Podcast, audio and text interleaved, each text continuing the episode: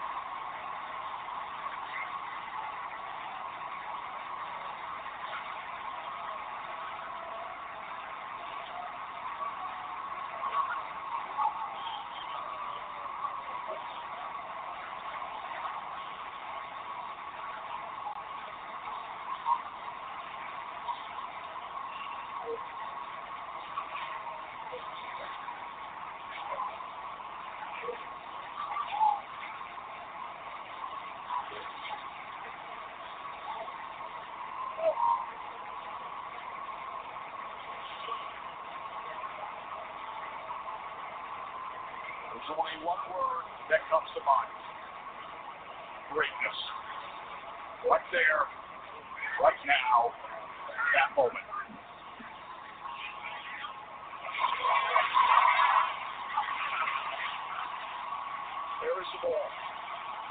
And that ball is going to be headed to Canton, Ohio.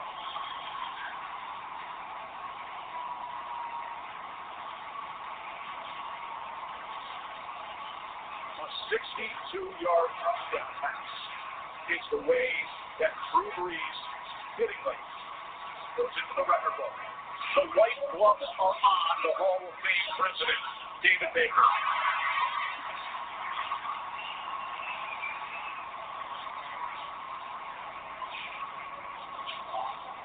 One fifteen. To receive us.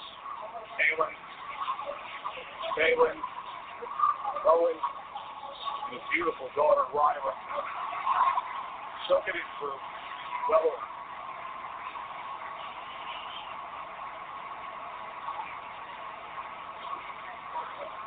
And to think that he does it here at home on a Monday night.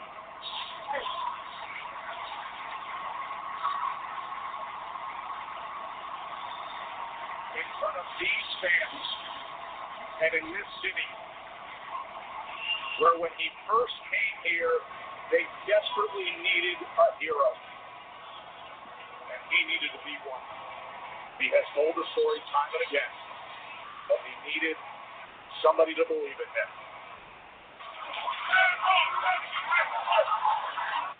in. And that was uh, Drew Brees breaking the all-time passing yards record, 71,968 passing yards, surpassing um, Peyton Manning, Brett Favre. Welcome to Gridiron and Blitz right here on Blog Talk Radio. Tune in and Apple Podcast. Your host Oscar Lopez. We'll be joined today with uh, Troy Wilson in a couple minutes here. Mackenzie Brooks in the house as well. We're going to be talking college football.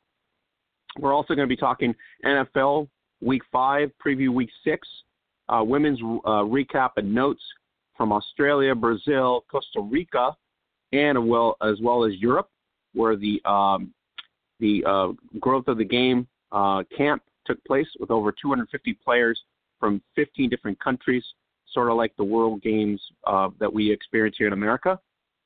And we're going to be talking to the legendary quarterback of the WFA national champion uh, Boston Renegades, which is Allison Cahill in the No Joke Football Huddle. And so, what an exciting week of just sports in general, NFL, college football. Uh, last week we had just a shakeup in the top 10 in college football. We're going to be talking to Troy and Mackenzie on that uh, aspect of it. Then we're going to dive into, you know, uh, the WFA championship here that happened this past uh, summer uh, with Allison Cahill. And Allison, a longtime legendary quarterback along the lines of Karen Mulligan, Lisa Horton, Alice, uh, Allie Hamlin, Sami Grisafi, and a bunch of other legendary quarterbacks in the United States uh, women's football scene. And so uh, it's going to be a great opportunity to talk to her about what happened this season, where she's at, if she's hanging them up, is she going into the coaching realm, as well as uh, other things that are happening now outside of uh, football, especially with um, Callie Brownson out in Dartmouth, and you got Jenny uh, Jen Welter out there doing a, a gridiron camps. You also have um, Colette Smith out there. You have a lot of players just branching out to coaching uh, in the NFL. We talked to Jennifer King last week about her endeavor and internship going over there, and of course uh, Katie Sowers in San Francisco still. So great moments happening for the women's game in terms of what's happening in terms of individuals that are getting their opportunities to be on NFL squads or be participating in some sort of college realm. Um, that's where everybody wanted to be at.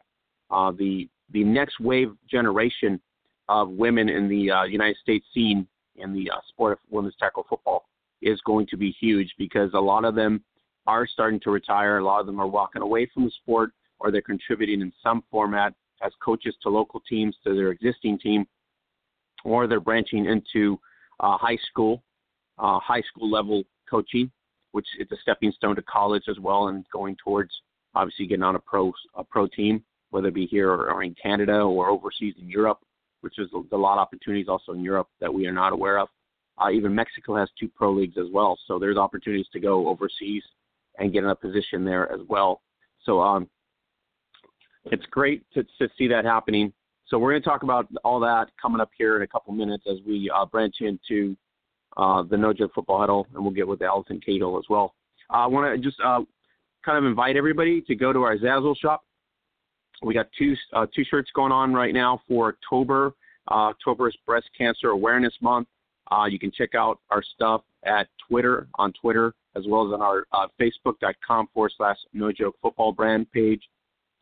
We have a um, a bra, sports bra, clear, clean sports bra with a breast cancer logo awareness uh, logo on there. We also have a gray shirt, which a breast cancer awareness shirt. Uh, all sales that go through the shop get accumulated uh, into a pool of money, which uh, Zazzle uh, helps us out. Once that pool of money is accumulated into about 25 to 40 dollars, then we have a wish list of players that are uh, supporting our brand because of the awareness of the sport, and then we get, end up issuing uh, shirts, leggings, hoodies, etc. to those players for contributing and um, making an impact of awareness uh, for women's American football. So you can go to the shop right now. You can save up to 15% off this week. Normally it's up to 30% off, but if you get Zazzle Black, for example, it's $10. In states, it's free shipping.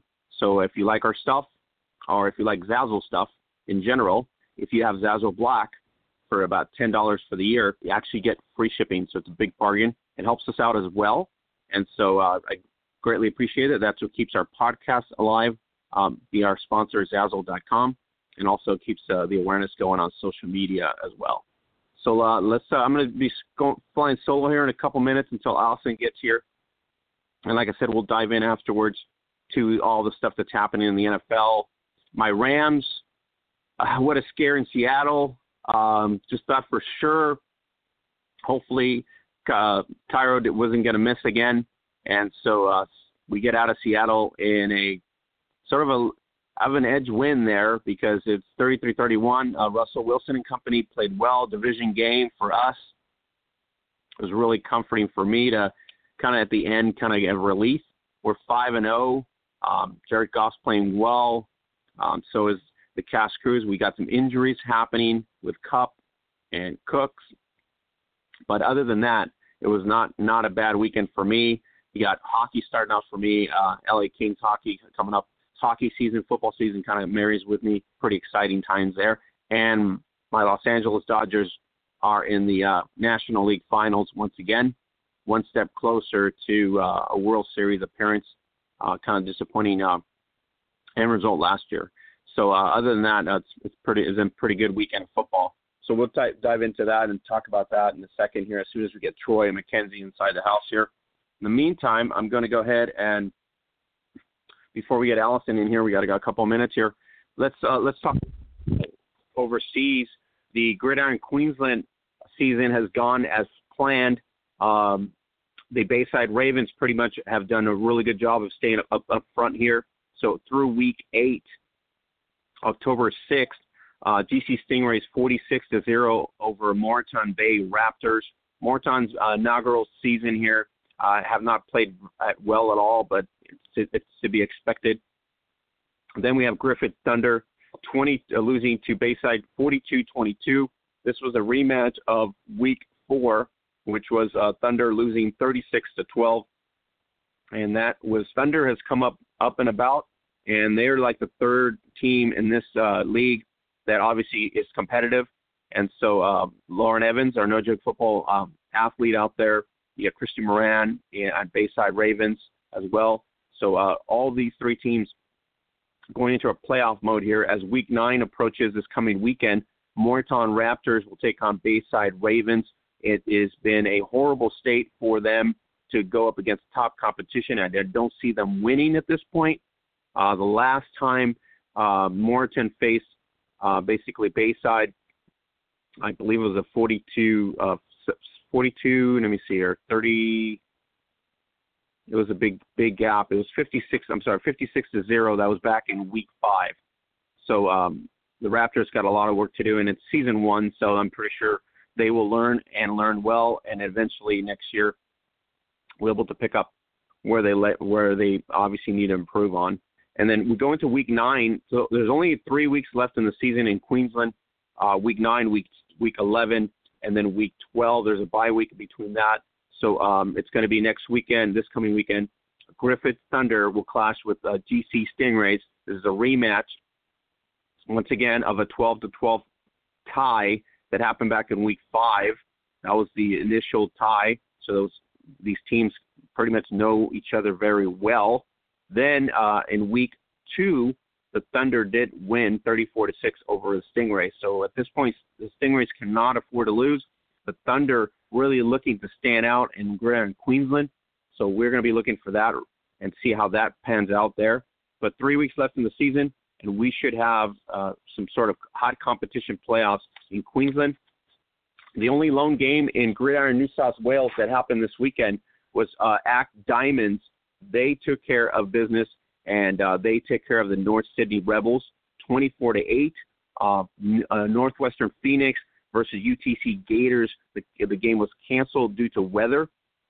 We have a couple of weeks left in the uh, Grand New South Wales, and coming up this weekend, week six, pending any weather cancellations, we are looking at Phoenix against Sydney Rebels. Rebels love to just rebound and get a big win against a top team like Phoenix.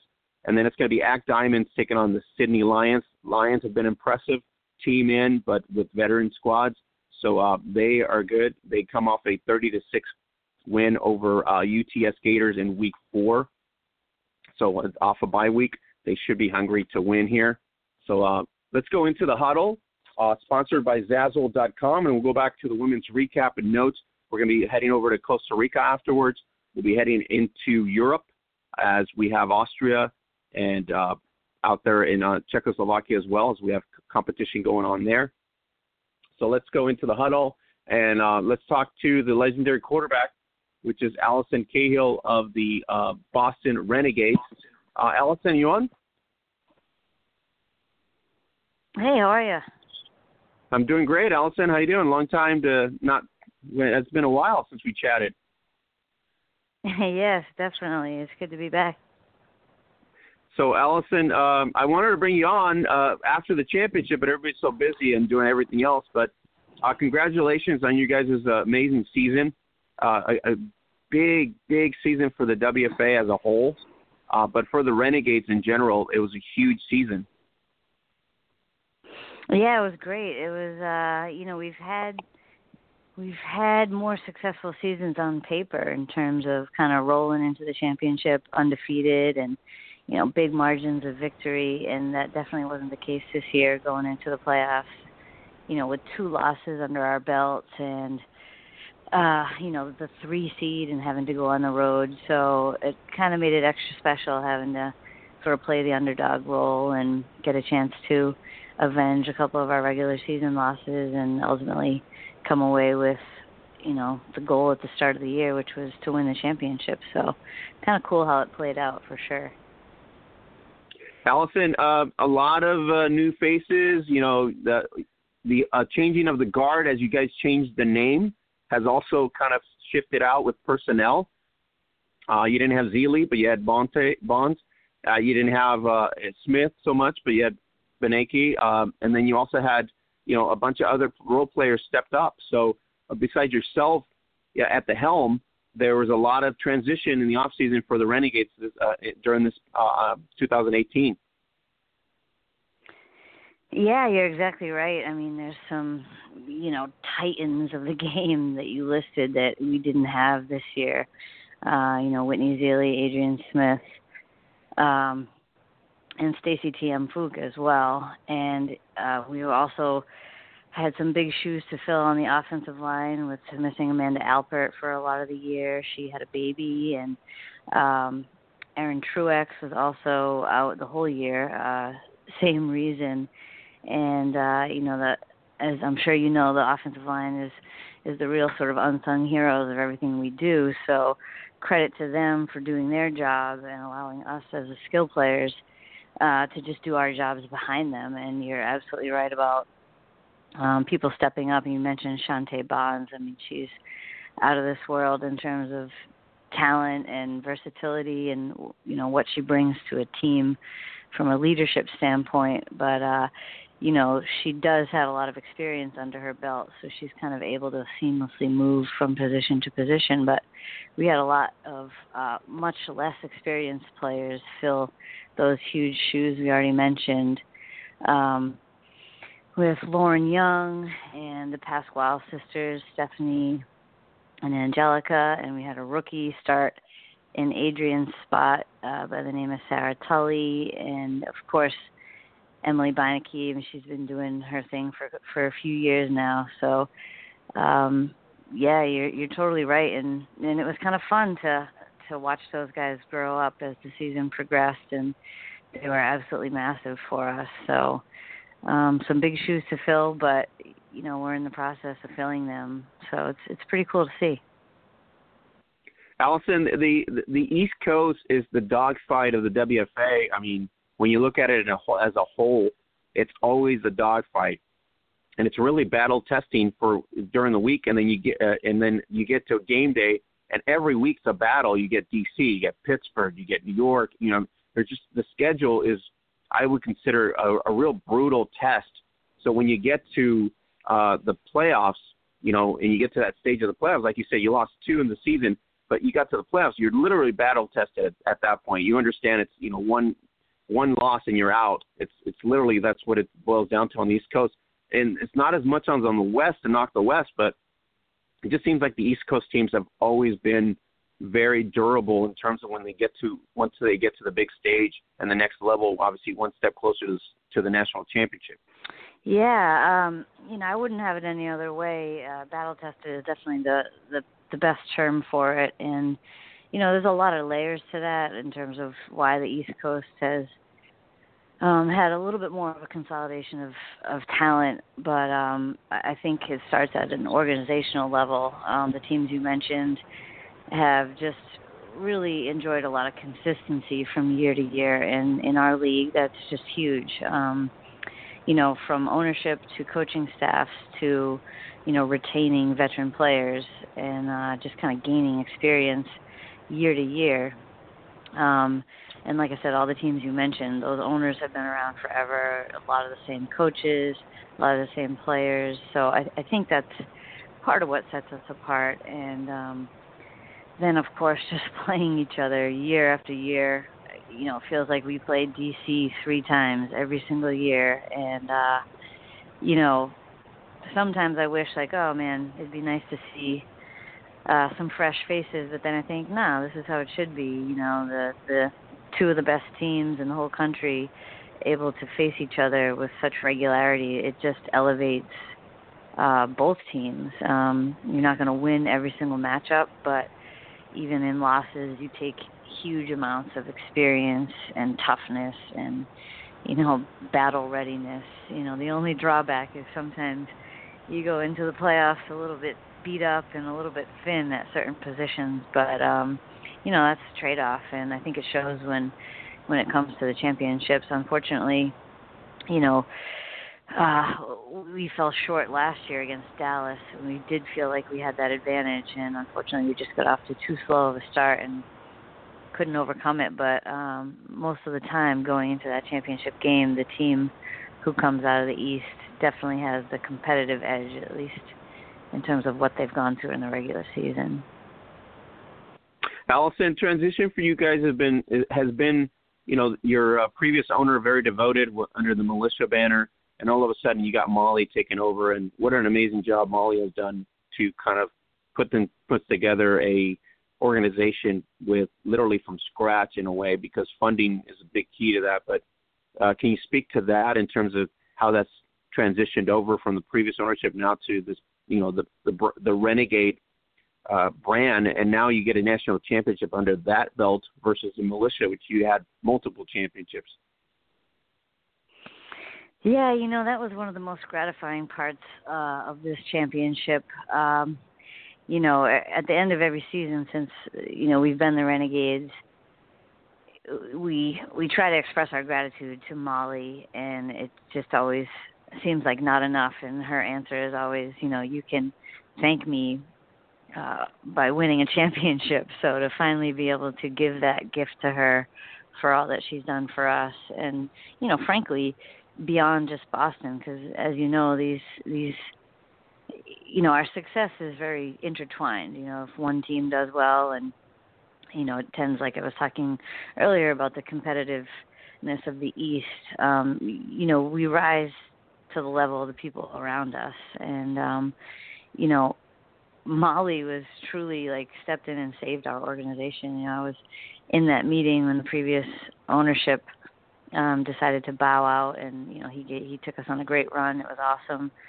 Um and uh you know I don't begrudge his decision to move on but you know it was definitely a moment of panic like what now? And uh you know Molly was at the top of the emergency call list in that moment and she absolutely stepped up and put her own personal um aspirations for her post playing career uh which is which was coaching. She she put that aside because she knew she couldn't do both and that there was nobody else at the time to step in uh as an owner.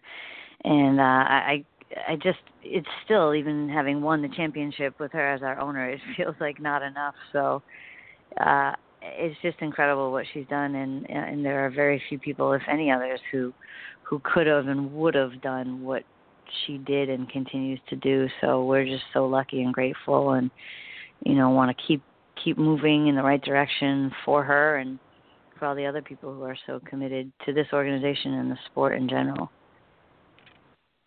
Allison, are you bailing? Have you thought about bailing? Uh, Horton's gone, Hamlin's Hamlin's gone, Grisafi's gone. Just seems like everybody around you, in terms of you know that you've competed against, everybody has either decided to move on. So, uh, where where does Allison Cahill stand? Yeah, um, you, you're gonna have to kick me off the field for sure. Um, you know, I've wanted I've wanted to do this since I was four years old, uh, literally, and um, you know, here I am three plus decades later and still doing it and there's just not a compelling reason to stop. You know i love it. I still feel like i have a lot to give to and get from the game um my body feels good. I have a great support system around me. Um my teammates are awesome. And you know as you mentioned we have a lot of new players who are just sort of starting their careers. And you know, I want to be part of that with them and and take them as far into their careers as possible. Um, you know, like I said, people like Molly are still around committing and giving so much to this organization and to the people who are on the field playing. Like I want to give back as much as I can. And you know, it's one of the best, if not the best parts of my day, uh anytime there's football involved. And um you know how many people get to really live their dreams? Like why would i move on from that sooner than i absolutely had to? So i'm going to be around for a while. And um you know i'd love to see some new younger quarterbacks come up through the ranks and you know, get to see their development and play against them and and just continue to represent the position as best I can for as long as I can. Well, I can tell you right now, you're admired because Congelde uh, is basically consider yourself enemy number one, but that's just a rivalry thing. So. Yeah, yeah. So she's done really well there, tra- transitioning from uh, Allie Hamlin uh, into oh, taking yeah, the Divas sure. and sustaining the Divas in a good state. And and it's a core a core system like you're talking about. It's it's really a system there, you know, uh, where everybody's been there for a while, and it it helps that you can transition into that without having to fall off. Um, uh, Allison, I'm going to have my uh, college football guru here, uh, Troy Wilson, pick your brain on here on the 2018 championship here. So, Troy, welcome. Hey, how's it going, Allison? Hey, Troy, how are you? Doing well, doing well. Hey, you know, I- wanted to to ask you. You know, you have a lot of the accolades, two-time MVP, three-time champion. When it comes to bringing in the new talent and getting some of the ladies to to come to uh, the Boston Renegades, tell me, is is it an easier sell for you to, you know, especially with the success in the organization that you guys had, and also your personal success? And is that a is that an easy sell for you to to get these ladies to come and try out and play for the team? Uh, you know, I'm not sure. I, I'm I'm not on the front lines of the recruiting process. Um, our general manager Ben Brown is definitely the point person on that, and he's he does an awesome job on outreach. And you know, I think over the years, uh, just like any organization, any company, any presence in the community, kind of the longer you're around and the more opportunities you have to get your name out there, um, you know, the more the more ears you're going to reach and uh you know it's a numbers game and you know we have some pretty strong flag football leagues in this area and I know we've drawn a lot of players from there. Um you know I think we're lucky to have a lot of former college athletes with all the the colleges around here you know and they're looking for something to do after their college athletic career. But you know I'd like to think that um the people who are showing up for tryouts you know didn't just see something in passing that they've they've been to a game and been impressed with the quality of the product and the professionalism um or you know know a little bit more in depth about the history of our program here. And you know they want to be a part of that. They want to be a part of the success that we've built in addition to just you know liking football and wanting to play a team sport. So um you know, I think there's multiple layers to it, and it's something we're still trying to figure out because, as you guys know, there's a lot of turnover and a lot of reasons that people have to stop their playing careers. So we're always looking for for new bodies and new talent and uh, new people who are willing to make the commitment, which which is huge. So, um, but yeah, I'd, I'd like to think that you know having four championships to our name is is a selling point, definitely. So, being a former former basketball star, how did you get involved in playing uh, women's football? You said star. You're really nice.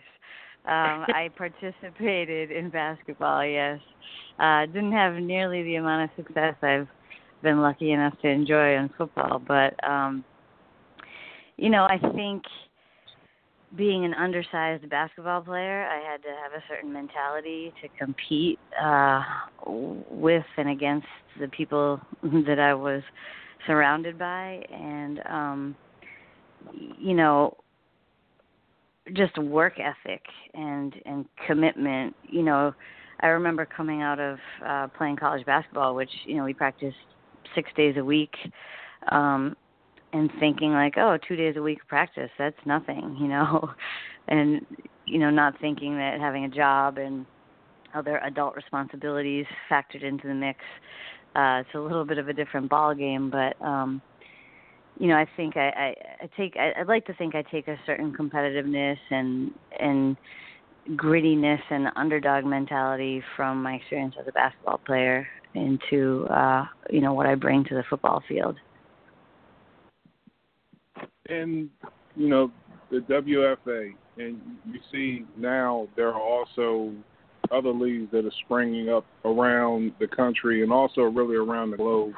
What is your take on what the future of women's football looks like now? Because it seems like, I mean, we cover this all the time, so it, it's turned into a global game. So, what is your take on the future of women's football in your perspective? Yeah, that's a tough question and one that I think um, a lot of people are, are trying to put their finger on. Um, you know, I, I don't measure success by quantity really. I would in this case I would definitely say quality is more important for us. Um, you know, while I love to hear that the number of teams is growing and the number of people involved, you know, that's great, but um, there's so much turnover and there doesn't seem to be um, you know a sustained presence in in most of the cities and markets. Uh and you know losing teams like Chicago and the California teams and the Texas teams kind of taking different forms and having a lot of sort of change and turnover you know you know that's unfortunate. And I think consistency and consolidating talent is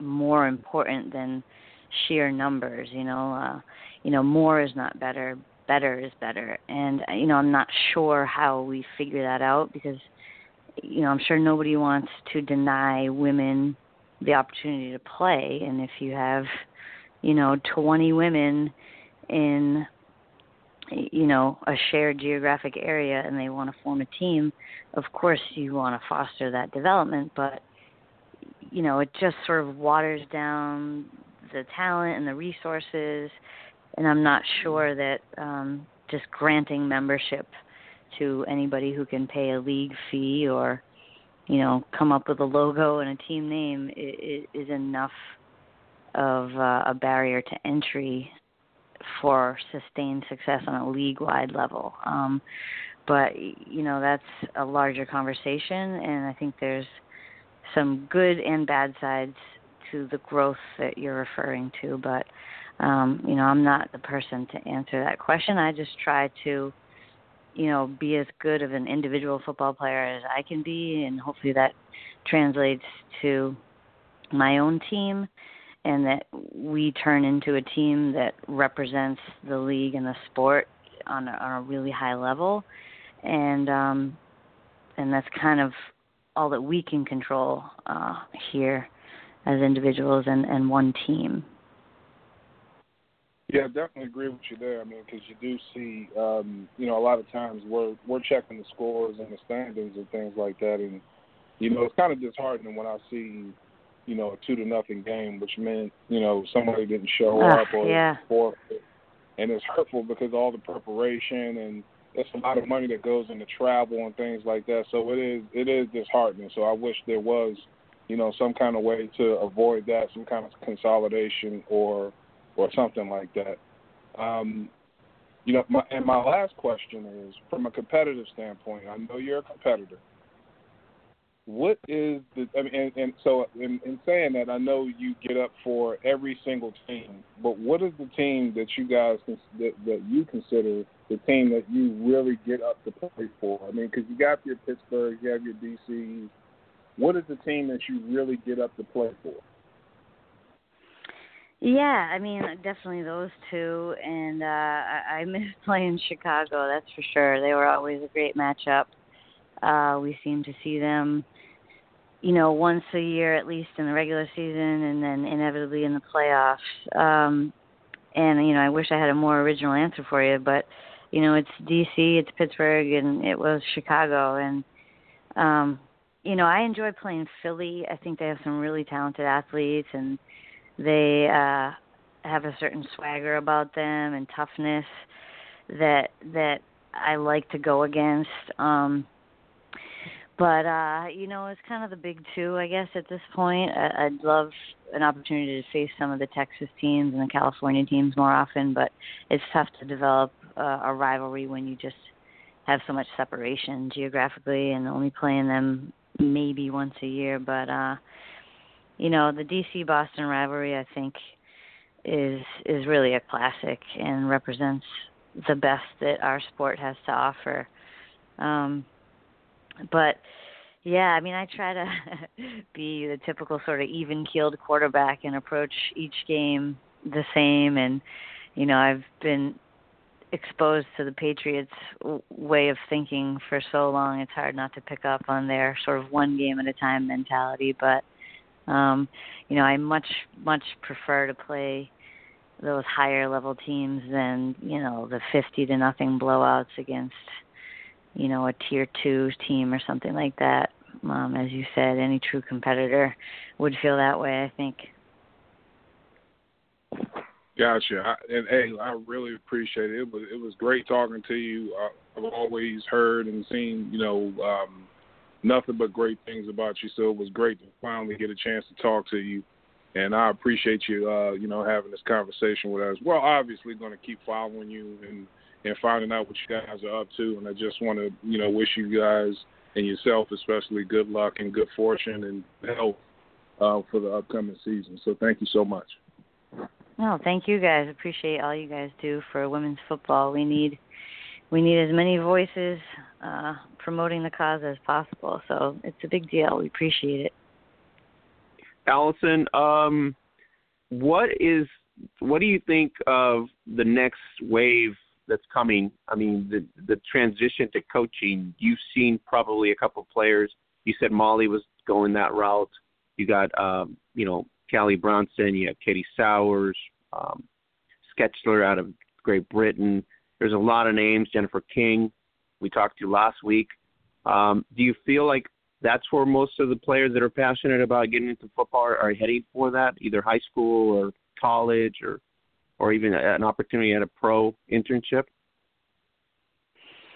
Yeah, I think that that's incredibly exciting, um, and you know, I think it's it's a great way. I mean, like like any football player, right? Like, you know, guys who finish their career, some of them go into the broadcast booth, uh, some of them, so many of them go into coaching, whether it's high school or Pop Warner, and you know, working their way up through the ranks. So I love to see, um, you know, players in our league who've who've acquired tons of knowledge and experience over their own playing career and and taking that to the next generation of players, whether it's male or female. Um, you know, I think we've seen that a lot of the most successful coaches in the NFL maybe had little to no playing experience. Like I don't think Bill Belichick was any kind of football all star, and uh, he's he's risen to the ranks. So there's different ways to do it, and I'm I'm happy to see that women from our league and other uh, female football players are getting the opportunity because um, you know knowledge is knowledge, and uh, that's that's certainly not a gendered thing. So it's pretty exciting to see, and and hopefully, you know, the attention they get for their coaching positions opens some eyes and ears to the fact that you know there are and have been women playing football in this country and other countries for a pretty long time now. So hopefully it just increases awareness all around and thereby increases opportunities as well. It's a win-win. So let me bring Mackenzie in here, Allison, for a couple of minutes here.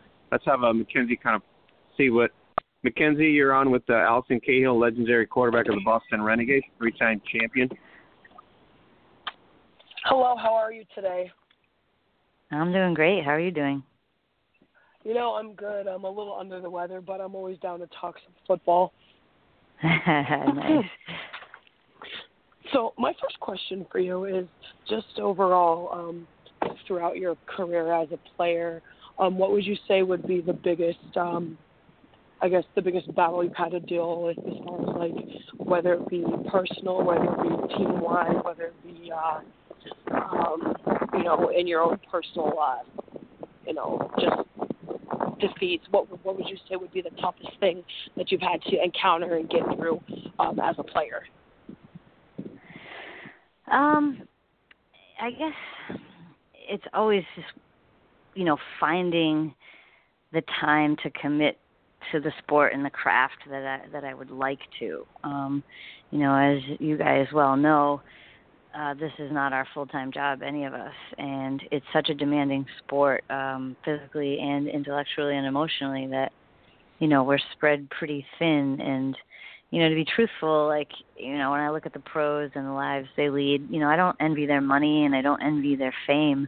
You know i i envy the time they have to dedicate to to their sport and their team and and just getting better at their craft. Um you know i'd love just one week of football only you know just sit in meetings and watch film and be a sponge you know with your coaches and your teammates and sometimes I'm like, gosh, man, this is my I'm going into my 16th year and I feel like I know nothing and you know, I could be so much better and know so much more if I just had, you know, the time to dedicate to it. So, um, you know, that balance is tough and I have a career that allows me a good amount of flexibility and and the freedom to to commit to my training and my study and taking care of my body and making it to every practice and all that. Um but not everybody has that luxury and you know it's a shame because just think of how much better we could all be. And you know that's the part that is always tough. Um and you know injuries of course are tough and the grind of that. But uh you know it's just trying to find the balance in in your regular life and you know what amounts to a pretty significant part-time second job uh that you love so much and you just want to give so much to all the time so uh you know, I think that's a struggle that a lot of us, a lot of us, try to figure a way to work that out. Yeah, I definitely understand as far as uh, you know, not having our sport of women's football being our main source of income. So it's always rough to try to um you know, place aside that extra commitment as far as getting to practice, training, you know, eating right, stuff like that. So, and what I think is, um, I don't think most people that, I don't think most people realize that, you know, women who play sports in general don't quite have the accolades. Well, not so much accolades. They don't quite have like the resources and stuff as their male counterparts do.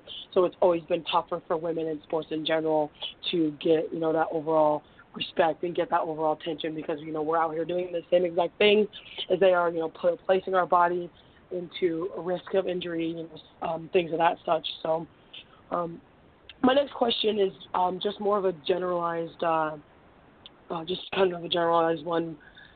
Um, when did you first decide that you wanted to play uh, London style football?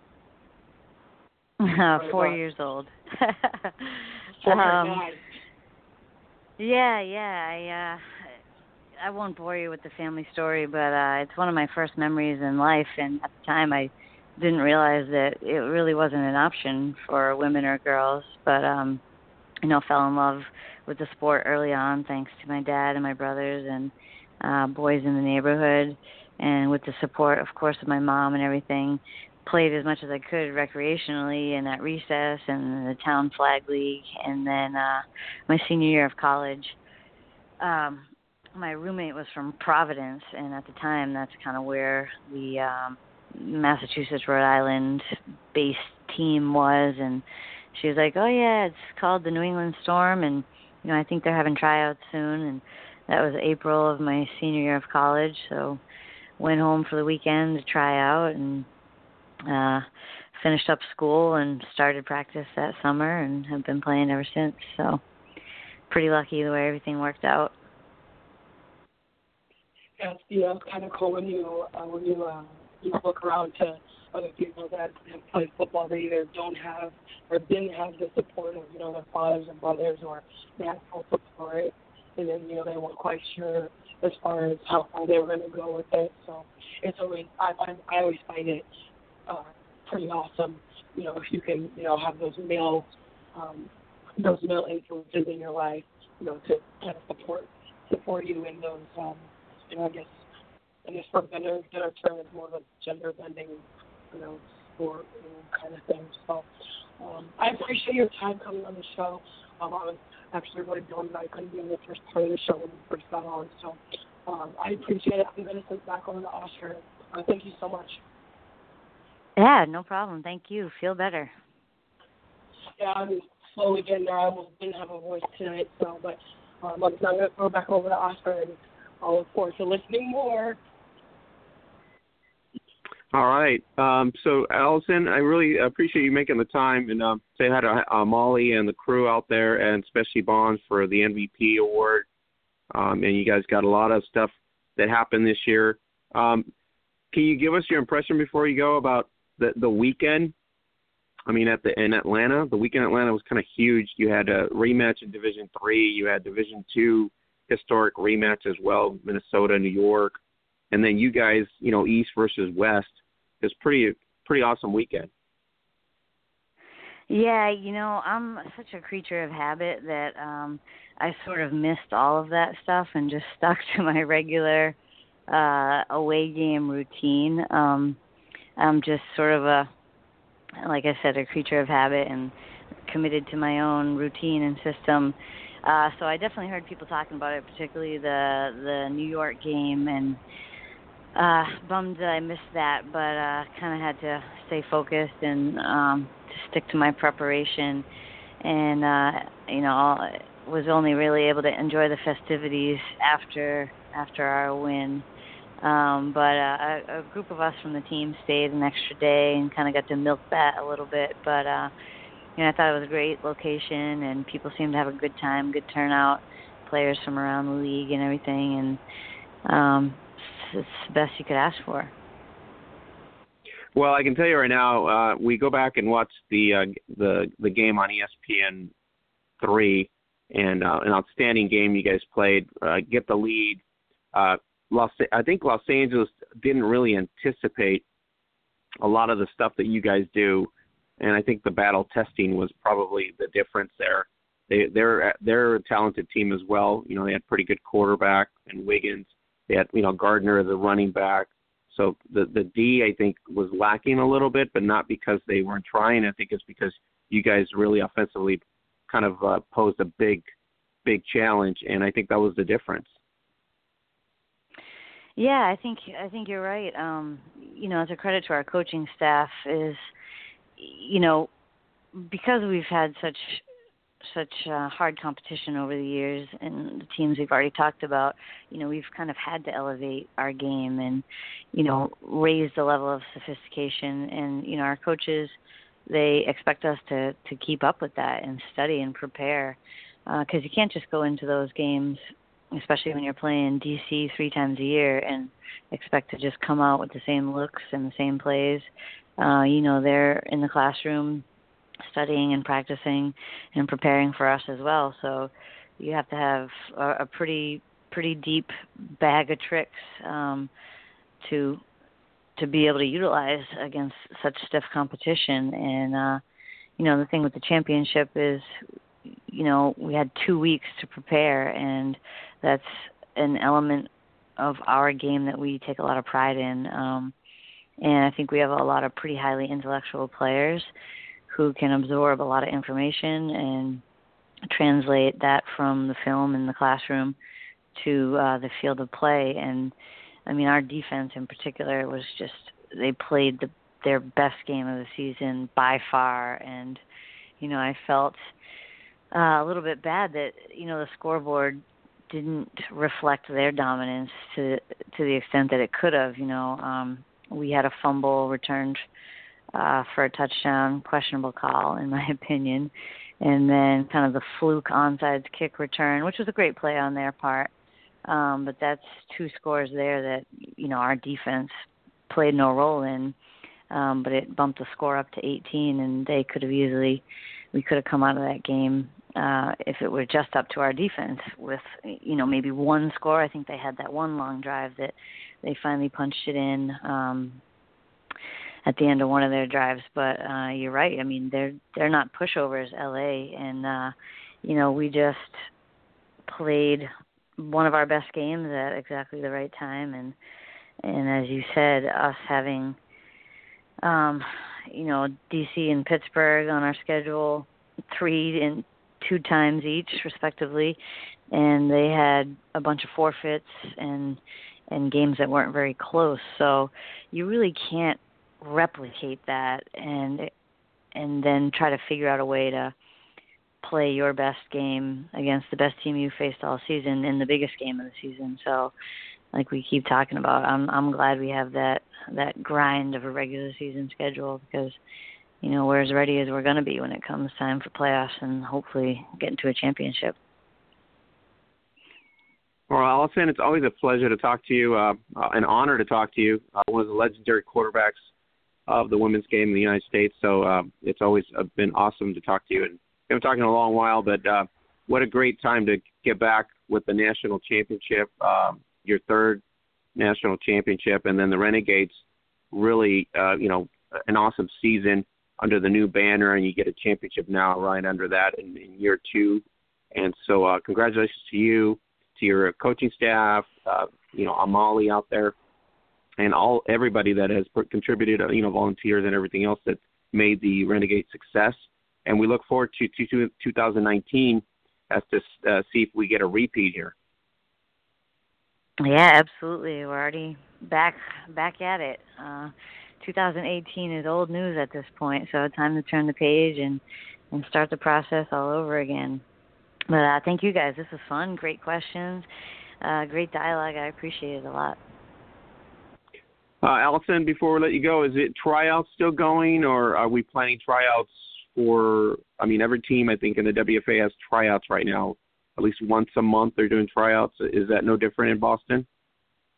Yep, we have one uh, October 20th, which is actually our second one. We had one uh, a few weeks ago. Great turnout, some some good-looking talent. So hopefully they show up for the second one and beyond. Um, but yeah, the next one is October 20th, and the third and final is November 10th, and then we start official practices, I believe, January 8th. So that's all coming up quick and time to go for sure. All right. So, Allison, uh, like I said, always a pleasure to talk to you. Thank you for making the time. Really appreciate it. Look forward to 2019 uh, to defend your championship in the WFA, and uh, it's going to be exciting. I think in new summer, there's a lot of things happening in the women's game in the U.S., but uh, primarily you guys have been top dogs. So, uh, congratulations once again. And then the the city of Boston, really, what a what a great thing for them to uh, recognize you guys, not just the New England Patriots, but the city of Boston in general. That was awesome to see. Yeah, that was cool. Unfortunately, I had to work, but uh talked to a bunch of people who went, and uh yeah, it was pretty cool. It's you know that's all we want is to be recognized as as a winning sports team. You know, we don't care that we're women or that you know we don't get as much recognition, but you know it's nice. It's nice to get those little moments and have people just appreciate all the hard work you put in. So thank you to the city of Boston and and everybody who's supporting us and helping the cause, uh, just like you guys are. So thank you. All right, Allison. Thank you. Safe travels. Have a great week. Uh, we'll touch base probably in January or February, right right before the season kicks off, and see where you guys are at in, in terms of overall talent and what we're going to see for the spring and and summer. So we're looking forward to an exciting uh, new Renegade season in 2019. All right. Look forward to it. Thanks so much. All right, uh, Mackenzie, Troy, there you go. Uh, this uh, sort of a Drew Brees of the WFA in a way. She's got really good, good levels. She's almost in the same boat as Horton. Very calm, collective, always uh, a really good leader in general. And as you can tell right there, she's nothing but business and literally that's what happens when you're that successful. And uh, just to take two years in of the ch- name change, and now they get a national championship. And like I said, congratulations to the organization, to Molly Goodwin out there, as well as to all the players that stepped up this year. And it showed uh, in the national championship, right, Troy? Oh yeah, for sure, man. And you know, especially since you know the last few years, it was dominated by DC and Dallas, and um, for Boston to come out on top, I mean, you, you got to you know really feel great about that because they've been in the playoffs, they've been that close, and you know kind of took a few L's here and there to finally get over the top. It's nothing better for an athlete to actually go through that adversity, and when you finally win one. I mean, not that she hasn't won one before, but it's just you know when you go through that drought like that, man, it's gotta feel good. I mean, anytime you win a championship, man, it just makes it that much sweeter. But to go through what they went through, yeah, man, you know, you got to take your hat off to Boston. And I see them kind of, you know, uh, of course, I think they'll be in the mix again this year. They still got to compete, you know, with those monsters down in D.C. And then you got Pittsburgh also. you know, the usual suspects. We'll see. You know, Philly they're starting to move on up. They're getting a competitive squad together, but I think it really comes down to who's going to come back, who's you know who's going to get better. All of those things add into it. But I think, of course, Boston will be in the mix for those for those title runs. The energy she, you could, when she was sounding off, the amount of energy she's got for the transition, I thought was really, uh, really awesome because she wasn't like, you know, we fell off, the the veterans left, you know, that kind of deal. It was more like she was like, I'm ready to take this brand new, brand, uh, you know, batch of young talent that's coming in and and let let let us elevate to another level again. And so that's like that's just uh, great to hear. You know what I mean? That's that leadership, man. And you know what, Alice? She she's super humble, and you know that just seems to be her personality. But man, look, she's a champion, and you know to to be as strong as she is, and and to lead by example, and and you know showing that championship pedigree her teammates, you know, old, older teammates and new teammates, they're going to all look up to her. So, you know, that's what leadership is all about. So you definitely, she's definitely going to have, uh, you know, her her imprint on this next season as she as she usually does. And I'm glad to hear that she's coming back too. You know, she's you know saying look, I'm not ready to hang it up right now. I'm ready to come back shopping. So can't wait to hear, you know, see what's going on with with, with her and the Boston Renegades and and see how they compete this year. Can't wait to see that. I can tell you, Troy, you've been with me a long time. I think you've spoken to every legendary quarterback in the U.S. game, and that's got that. That just tickles, you know, everybody. Uh, for me, it's just an amazing thing that uh, I can say that that we've spoken to every legendary quarterback in the U.S. game, and that's this is awesome. Yeah, man, it's a privilege. It's a privilege. I mean, so I, I just love getting the insight on you know how they think and you know their kind of makeup and, and, you know playing the sport. You have to, you know, when it comes to playing football, no matter what level it is, it's a mentality that has to go along with it, that's just athleticism. And she definitely has a mentality for it. All right, Mackenzie, any thoughts on uh, Cahill? I mean, she's like we said, she's a legend in the WFA. I mean, just to, in, in general. I mean, from militia days and less in the past, but now this past season she didn't have the traditional weapons that she normally has, as she's spoken about. But you had other players step up. Bonds, the MVP, uh, Beinecke, Pasquale. I mean, she literally sort of like New England Patriots Brady like. You know, you just put pieces together and every uh, man, the next man up. Yeah, you know, it's kind of like you guys had already stated.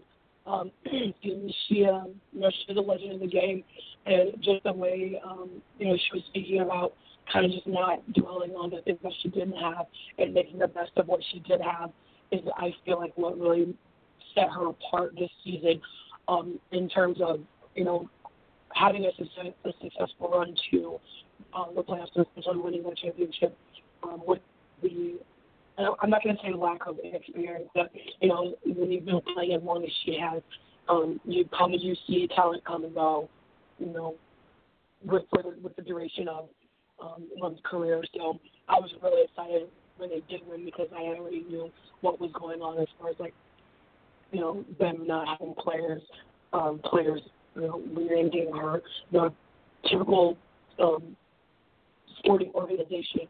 Um, ill wills, if you you know, if you will. Um, more or less, just I was really, really just all in tune with her just overall energy and how she was just able to, you know, explain how she was able to adapt. You know, so I, I just personally, I, I loved all of it. Yeah, and then, and Troy, you know, the city of Boston recognizing them as, you know, anything else, just like you know, Seattle has recognized the WNBA uh, and in general, but just the city recognizing their accomplishments. Uh, it's really great. Not just the Patriots who have done it in the past, but the city itself now acknowledging that this is, you know, a legit sports team in their town. Well, I mean, look, you know, there there's a lot of a lot of hatred toward a lot of Boston teams, but the one thing that you uh, you know that is synonymous with Boston sports teams is championships. You know, you look at the Celtics, you look at the Bees, the Bruins. Uh, Red Sox right now they're chopping it down with the you know the New York Yankees, and of course the Patriots. I mean, they're all synonymous with championships, and then you add the Renegades to that also. I mean, so they, you know, when when that when you win in that city, you know, you become Teflon, and and they're part of that. So they're they're part of a winning tradition in that city, man. You, you got to be tough, especially with your sports team.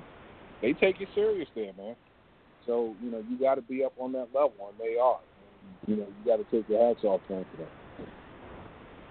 All right, big battle for them. Uh, see if they can do a repeat in 2019. So we're not going to get uh, ahead of ourselves until probably February and see where the power rankings uh, come up when the Massey ratings come up again, and we start to debate all that stuff once again. But congratulations to Allison Cahill and the Renegades for winning the 2018 national championship. And so, uh, Troy, let's move to college football, and Mackenzie, let's move in here. Uh, ACC, Miami's comeback, Pitt's overtime, Georgia Tech's run runs wild, and in the Big 12, you got the Texas Oklahoma Classic, uh, and then you also had in the Big 10, uh, what Oklahoma State goes wild, Wisconsin runs over Nebraska, uh, and then in the Pac-12, you had Utah's huge win on the farm, and then uh, well, well, uh, Wazoo's Well Right, which continues in the Pac-12, and then in the SEC, you had A&M versus UK, uh, UK overtime thriller.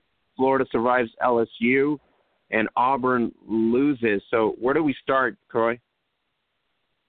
Uh, you know what? I really want to start with one of my favorite rivalries which is the Red River Shootout. I'm not going to be PC. I grew up on Red River Shootout. I don't want to hear the Red River rivalry, all that other stuff. Plus, it's pretty hard to say, man. Red River rivalry. That's one of those tongue twisters, right? I like Red River Shootout. And when you get those two teams together, a lot of times, man, it does not matter what their record is, and this this is more the same. I mean, listen, Oklahoma down 21 points in the fourth quarter, and they come storming back. This was one of the more classic games in that story rivalry, and I just I, you really had to enjoy that matchup. Um, uh, earlier, you, you, you got to take the hat off to this kid. He wasn't even supposed to be the starter really this year, and he has just elevated himself to a different level. Um, and, and going against Kyler Murray, who has been, you know, uh, throughout the season has been the odds-on favorite to win the Heisman.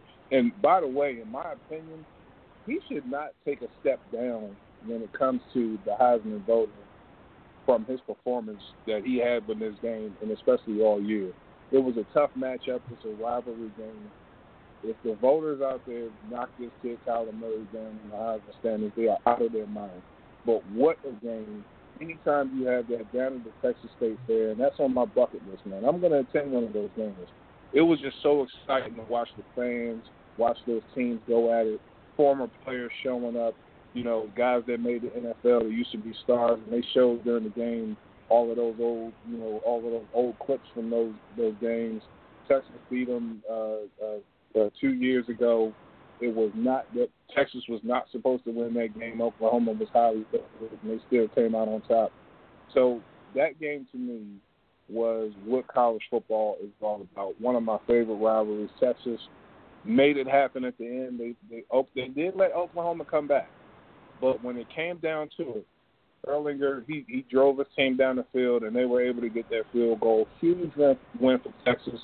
And the one thing that, that made that victory so great was that Texas, the Texas Longhorns, a blue blood program in college football, right now they are back. They are sky high right now and the only really obstacle that they may have in their way, but of course it is college football, any upsets could happen. But the only team that's really in their way to stop them from winning that entire conference is playing against West Virginia and Will Grier, who is also a Heisman candidate. But man, what a game for those guys! Congratulations to the Longhorns. The Sooners will be back. They're not. They didn't drop too far in the rankings, so they're still in it. But man, what a classic game that was! Mackenzie, what was your matchup that you were surprised on? Um, actually, it was it was the Red River Shootout. It was. Um, I actually had Oklahoma winning by two touchdowns, um, and I did not it. I was very very surprised. Um, but kind of to what Troy has already stated. Kyler Murray, and I, I love to give, I'm a big believer in giving the Oklahoma Steelers fan base um, as much um, crap as I can because I think it's fun sometimes. but um, as much crap as I give them, you cannot discredit anything about that game as far as Kyler Murray is concerned. He had a typical, you know, rush game, just like any other quarterback can on any given Saturday. And then the third, the third quarter, what I want to say was like the third or fourth series, maybe third or fourth play, just snaps the ball and was straight down the sideline when he was catching it. That's how I knew I was like, okay, I have a strong feeling Steelers are going to come back. And they they did. If Kyler Murray would have had at least 15 more seconds, Oklahoma would have won. Point blank period. I don't care what anybody says. They would have won. Just because Kyler Murray is that good. Um, also agreeing with Troy, I don't think Kyler Murray's Heisman uh, Heisman drop should drop because the game mainly because he came back and almost won the game for the Sooners after having such, you know, um, an unpredictable first half. Troy, Troy, how is Texas uh, getting the job done on defense? I mean, they've they've done a good job against USC, TCU, Kansas State. Um, so defensively, they are, I mean, they're good. You know, the one thing Texas is starting to do is they're they're starting to get pressure, and they're starting to to, to make teams turn the ball over. Um, Texas was known for DBU for a while, and they're really starting to get that moniker back. I mean, listen, when it's the Texas Texas Longhorns, they recruit superior athletes, and right now they have those guys going. And you know, Tom Herman, he he came in there uh, from the University of Houston. Um, his forte was a high-powered offense, but when you have a high-powered offense, that also allows you to recruit uh, heavily on the defensive side of the ball, and they're not done yet. I mean, they're in the top, you know, ten in recruiting uh, this upcoming year. So it looks like they're they're getting back on the map, similar to what Penn State has done in the last three years. They're getting them back on track in the blue blood program. So they're bringing in athletes, and they're getting they're they're able to turn the ball over, and that was the biggest thing. That you know, when it comes down to it, Kyler Murray, one of the more careful uh, quarterbacks in college football, they managed to force some turnovers in that game, and and that was really the difference in, in winning that matchup. Mackenzie, we're, we're not surprised that Notre Dame took care of Virginia Virginia Tech, right? Because it looks like they're um, they're officially on the uprise. No, to be honest, we're not surprised. Um, at the beginning of the season, um, when Notre Dame played Michigan, I feel like at that point you could have probably, you know, you probably could have um, tried to differentiate whether they were actually, you know, making a comeback or not. But I think as the season has waned on and progressed so far, um, I think it's safe to say that Notre Dame is, you know, back on starting to come back on top of uh, um, the college football world. And Dexter Williams really stands out. I mean, they had the passing game going with Ian Book, as uh, Troy had alluded last week. Uh, but now you have pretty much a book almost flawless and completing about I think seventy something percent of his passes. So with six touchdowns. So this uh, Irish team I think is we'd have to say for real now, Troy, right? I would say so. I mean, um, you know, and I think that's really the big biggest difference. I mean, when they they decided to go with Ian Book instead of the incumbent starter from last year, Notre Dame really moved themselves up to be a lot more competitive on the offensive side of the ball. They could run the football. They have a huge offensive line that can move people around. But the passing game is really what's taking them over the top. And since Ian Book has been in there, they have been a, a threat like, you know, you couldn't imagine. But really, I think the one thing that, look, everyone wants to really talk about Ian Book. That defense that they have, they flat out get after people from the pass rush situation there, there is not a team in, in the NCAA that can really block them all the time because they have so many pass rushers, and it allows their young secondary to kind of grow up while they're doing that. Everybody loves a great pass rush. If you have a great pass rush on your defense, um, that allows your team to be able to make plays and force the quarterback to get the ball out early. And that's what it is with Notre Dame. And right now, they are clicking on all cylinders, and they are they're exceeding the expectations that they've had for this year. But you know what? I was you can't say I, I wasn't necessarily surprised that they won because listen, when you go into Blacksburg on a on a night game, that atmosphere right now that's a tough tough place to play. And when they when they have it going, they have it going. But look, they overcame Virginia Tech. They they kind of held on to the onslaught. You know, um, Ian Book had a few turnovers forced by that team, and Virginia Tech will do that to you. But to, to go into Blacksburg on a Saturday night, you really got to move them up and give them so many props. Now, at the same time, you also had a Virginia Tech quarterback in Willis who's not really used to playing. This was his first start. He really acquitted himself. Um, so they did muck up with that one, getting a younger quarterback that was in there. Uh, but still, when it comes down to it, they got the job done. Win in advance in college football. A win is a win. A win is the most important part of the college football landscape. To stay there, Mackenzie. what did you say? Uh, Florida State, Miami. It was one Whoa. point, uh, one point win by Miami. So that was, I was watching that game. That was pretty intense. Yeah. Whew. Well, I'm not gonna lie. Once I tuned into that game, it was very. Um, I was on my seat most most of the rest of the time I was watching the game. Uh, I mean, when you have two, I don't know, see, mm, when you have two teams, or I guess not more than two teams that are in the same state, it's always rough to try to figure out who's, you know, who's the top dog in the state, or who is, you know, who's the best team in the state, or in that area.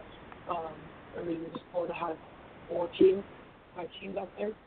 Um, so you know, it's always it's always a battle for state bragging Um, so I I actually just I just enjoyed the the constant back and forth, like you know, one score, one score, field goal, field goal, just back and forth, back and forth. It was never there wasn't really ever a dull moment watching that game.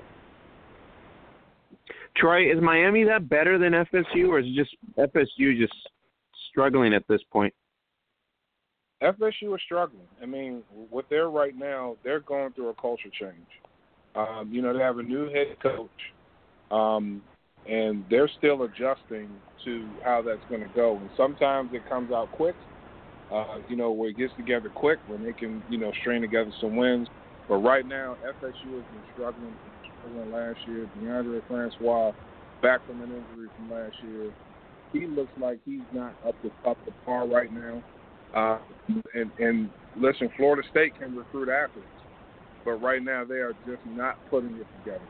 They're not putting it together, and you you, you kind of saw remnants of that um, as they couldn't close that game out. And they had a, a, a 27 to seven lead um, going into the second half, and blew that.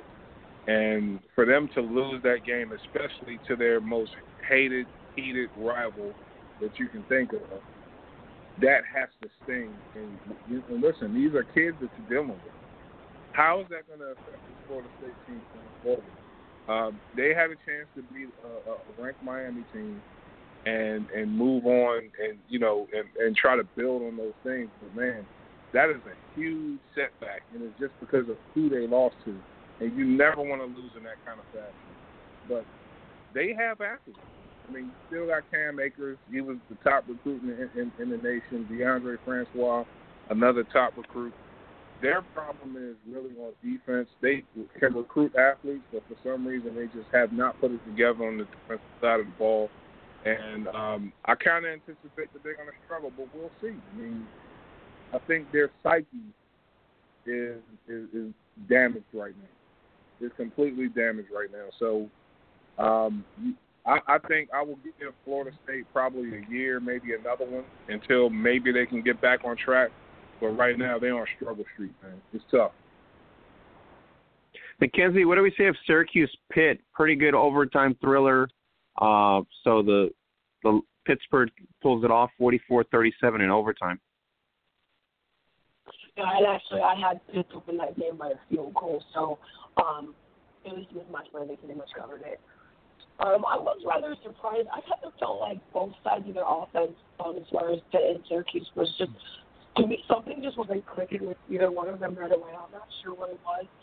Um, maybe I just wasn't like looking at it in an in an um, objective way, but for some reason I just thought both their offenses were just weren't clicking, at least not within the first um, quarter or two. I don't. I, I offensively, I think they're that's their issue. Um, from what I'm reading from all the, uh, you know, all the uh, college football people, uh, Pitt's offensive front isn't all that bad, but it's not doing anything really uh, to help its running game. So, what do you, uh, Troy? What's your thoughts there? Is it just the Panthers Oh, just no, no. lacking certain things? No, well, the one thing the Panthers are lacking is a is a viable quarterback. I mean, listen, Pickett is he's not he's he doesn't take care of the football. He has a low completion percentage, um, but you can't run the ball every every down. I mean, that they have a, a, run, a running back, Kadre uh, uh, Olison. He is a fantastic running back. He is a and, and you will see this kid in the NFL. He's a big kid. He's six two, two hundred twenty five pounds he can really get after it, but he can't do it on his own. They're lucky that they have a decent offensive line. But listen, Coach Narduzzi, he's going to try to build off of this win. And Pitt and Notre Dame are, you know, sort of a rivalry. I mean, they do. This is something that you know these teams are, are very familiar with each other. And when it comes down to it, anything could happen. The problem is that this game is going to be in South Bend, and Notre Dame's front seven on defense they're ready for Qadree Ollison, and they're, what, what they're going to do is they're going to try to force Pickett to throw. That's not really his strong suit. Right now, he has six touchdowns, five interceptions. So he's kind of playing. They're going to play right into Notre Dame's hands. They're really Pitt is going to have to play mistake-free football. That's the only way they're going to have a chance to win this game. And if they can't do that, and they can't limit the turnovers, and also find a way to slow down Ian Book in that passing game, they're going to have trouble the entire night. So um, I think Notre Dame is going to be a heavy favorite in this game. I don't see how Pitt is going to really compete with them at this point. But that was a great win for Pitt, and they can try to build on those types of things. But it's going to be a hard, hard going when they go into South Bend next week. Mackenzie, that Big 12 clash, two big Big 12 games that are came down to the end. You had uh, uh, Iowa State at Oklahoma, and you had Kansas at Baylor. Pretty good, pretty good matchups there. Uh, 48-42 was the uh, Iowa State pulling that victory over Oklahoma State, and then you had Baylor edging Kansas State by 37-34. It it seems to be that there seems this weekend just seemed to be a lot of really very close games. Either they were won in overtime or they were won like right by the you know the skin of the in regulation. Um, and I'm not gonna lie, I was very kind of surprised that Oklahoma State lost to Iowa State of all teams, and that's not to discredit Iowa State, obviously because I'm a Hawkeye and this is a Hawkeye State here in Iowa. Um, I was just because only because Iowa State has been struggling most of the season, so I was very surprised to see that their offense has finally been able to string string a couple games together to get to, to get that win. Um, and so. I was very I was very pleased to see that State was able to get that pull off that, which was upset. But that's just more more than what I'm looking for. And we said game, that Kansas. That Iowa Go ahead, Troy. State game.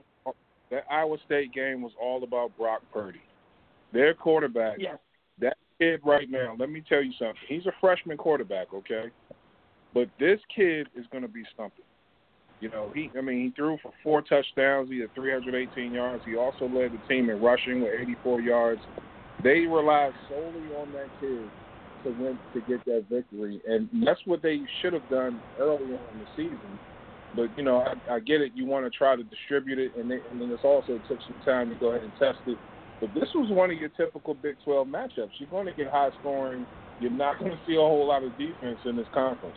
Um, you know, the best defense in this conference is is, is likely Oklahoma, and they just got 48 hung on them. So I mean, this is what the Big 12 is. I mean, if you want to see high scoring and you want to see guys running up and down the field, that's the conference you want to watch. and they really took it to Oklahoma State. And Oklahoma State had a chance to build on, you know, on their successful season. Came into the game ranked, um, and they were four and one.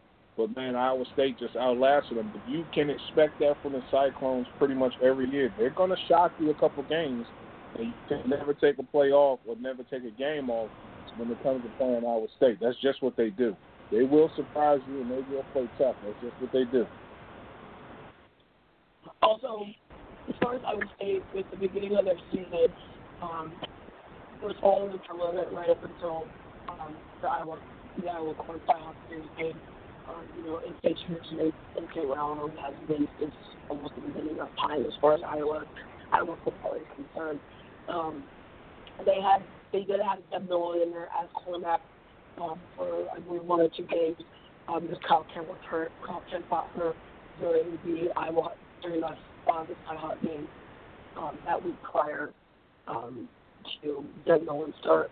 And I felt like Zeb Noland didn't either didn't quite get enough, you know, um, first straight reps during practice because it almost felt like he was heating up right in the middle of games instead of kind of getting that, you know, that practice week rust off and then being able to hit his target.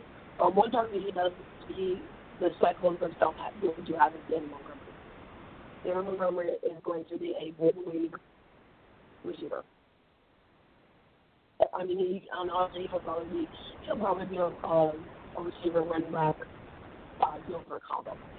Kind of like a Saquon Barkley or um, like an Ezekiel Elliott. So I'm real interested to see how the rest of the Cyclone season goes just for that pure matchup of Beaver Montgomery and Zeb Noland, and um, their new freshman quarterback, and even if Kyle Kempt is able to get back in there as well. What games do we need to watch for this weekend that everybody should be glued down to with some popcorn? Oh man, you know what? My first game is going to be the night game. It's going to be, you know, where uh, college football game day is going to be. It's going to be in Ann Arbor, Michigan. You got a big Mhm. Big Ten, and it's going to be Michigan and Wisconsin. And you know what? The Badgers, they can run the football. That's what they do. They pound the football, but they're going against a Michigan team that's ranked number one in all the college football. And we'll see. I mean, what what Michigan is going to do is they're going to try to force them to pass. Uh, Wisconsin is really big up front. They're really strong up front. But guess what? So is Michigan's front seven. They're as big and as fast as anyone in college football. That's going to be a, probably a low scoring matchup. It's really going to come down to who's going to make the turnovers and who's really going to, you know, uh, keep their running game going. Because both of those teams, they're about as tough as nails. It's going to be a, a, a night game. It's just going to be a very exciting game to watch. So I'm definitely looking forward to that one. That's one of the games that I want to see. Mackenzie, what's your uh, key matchup game that we got to watch? Um, I actually, I have to go to Troy. It's going to be the Wisconsin Badgers and the Michigan Wolverines in Ann in Ann Arbor. Alex Hornibrook versus Shea Patterson. It's going, it's going to be. It's, I I personally think it's going to be a shootout. I agree with Troy. I think it's going to be um, a little bit of a lower scoring game. I'm thinking mid mid high twenties, maybe maybe even thirties. I'll even stretch it that far because um, Jonathan Taylor in that running game and the way Shea Patterson is that being able to spread the defense throw the ball deep. It's going to be. It's. I just think it's going to be an old-fashioned Midwestern power game shootout right up until the end. If there's, The rankings don't- Go ahead. There's another game that that you guys are definitely going to have to keep an eye on, and luckily it does not come on at nighttime. It's going to be the Georgia Bulldogs and the LSU Tigers. Man, listen, Baton Rouge is going to be crazy. They're going to be absolutely crazy. Georgia is lucky that this isn't a night game because you do not want to go in the Death Valley at an eight o'clock game, and because that town is just something else. You know, when, when it's when it's a late game. This is a three thirty game, but you still have to go in the Death Valley and beat that team. Georgia right now is, is running high. Uh, they're ranked number two in the nation. LSU, fresh off their loss against Florida, they are hot because they, they were really uh, a pick six, or I, I guess yeah, it was a pick six from you know uh, winning the, winning that game against Florida last week in the swamp. LSU is a tough team. They're really bad. They're getting it going. Are they going to be able to get that running game going against that super fast Georgia front?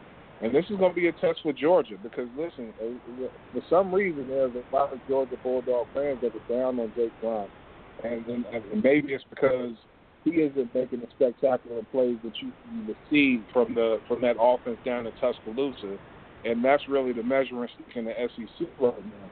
But listen, you have to go into Death Valley. They better have their A game on. Georgia can run the football against anyone. Their their defense can match up against anyone, but it's going to come down to who makes the mistakes and who makes who capitalizes off of those mistakes. Huge SEC matchup coming up. Definitely keep your eyes on that game. You do not want to miss that one. That's going to be an incredible matchup. Right now, Georgia is favored by seven and a half points. Forget that line because when it comes to Death Valley, throw all of that stuff out of the window. You never know what happens in that in that town, especially when the Tigers are, are, are, are upset and mad it's when they just taking a loss from the Florida Gators. Now yeah, the top, I, the I top. Have to agree with Troy. Yeah, I agree too. Yeah, LSU. I feel like LSU is gonna since they they just came off that they're coming off of that loss from Florida. I feel like Joe Burrow and the LSU Tigers are really going to be looking for vengeance. And then while you have um, Jake Fromm and the Georgia Bull- Bulldogs, who's not lost a game yet, now I'm actually taking Georgia by three. Good call. Good call. Yeah.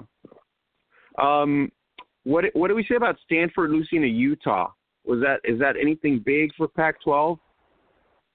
Well, you know what? You have to take into consideration of not who played, but who did not play. Bryce Love didn't play in that game, and Oh, okay. when you take Bryce Love, when you take Bryce Love out of that game, Heisman candidate, he's been really, um, you know, held in check this year, and that's because they're, you know, the Stanford team, and I love the way they play. I love Stanford. I love watching these guys play.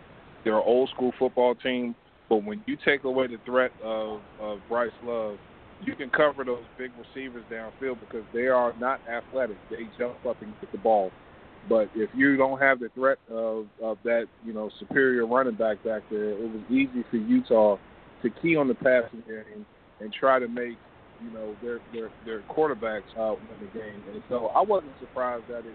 Utah is not a bad football team, and you, if you don't have Bryce Love in that game, I knew it was going to be tough sledding for them. So I'm not surprised that Stanford lost that game. All right. Um, let's move on to the NFL, you guys. Uh, let's talk Drew Brees for starters. Um, Do so we have basically, yeah, we do. Seventy-one thousand nine hundred and sixty-eight yards, and so uh, what a moment. Um, I know you don't want to talk about it, Troy, but it's just the way it is. It's painful. But what a what a what a uh, a moment. You know what I mean? Just the the the durability of him to pass Manning and I think Favre and he's and the only other person still hunting him down would be Brady. So Troy, this is a huge moment for him.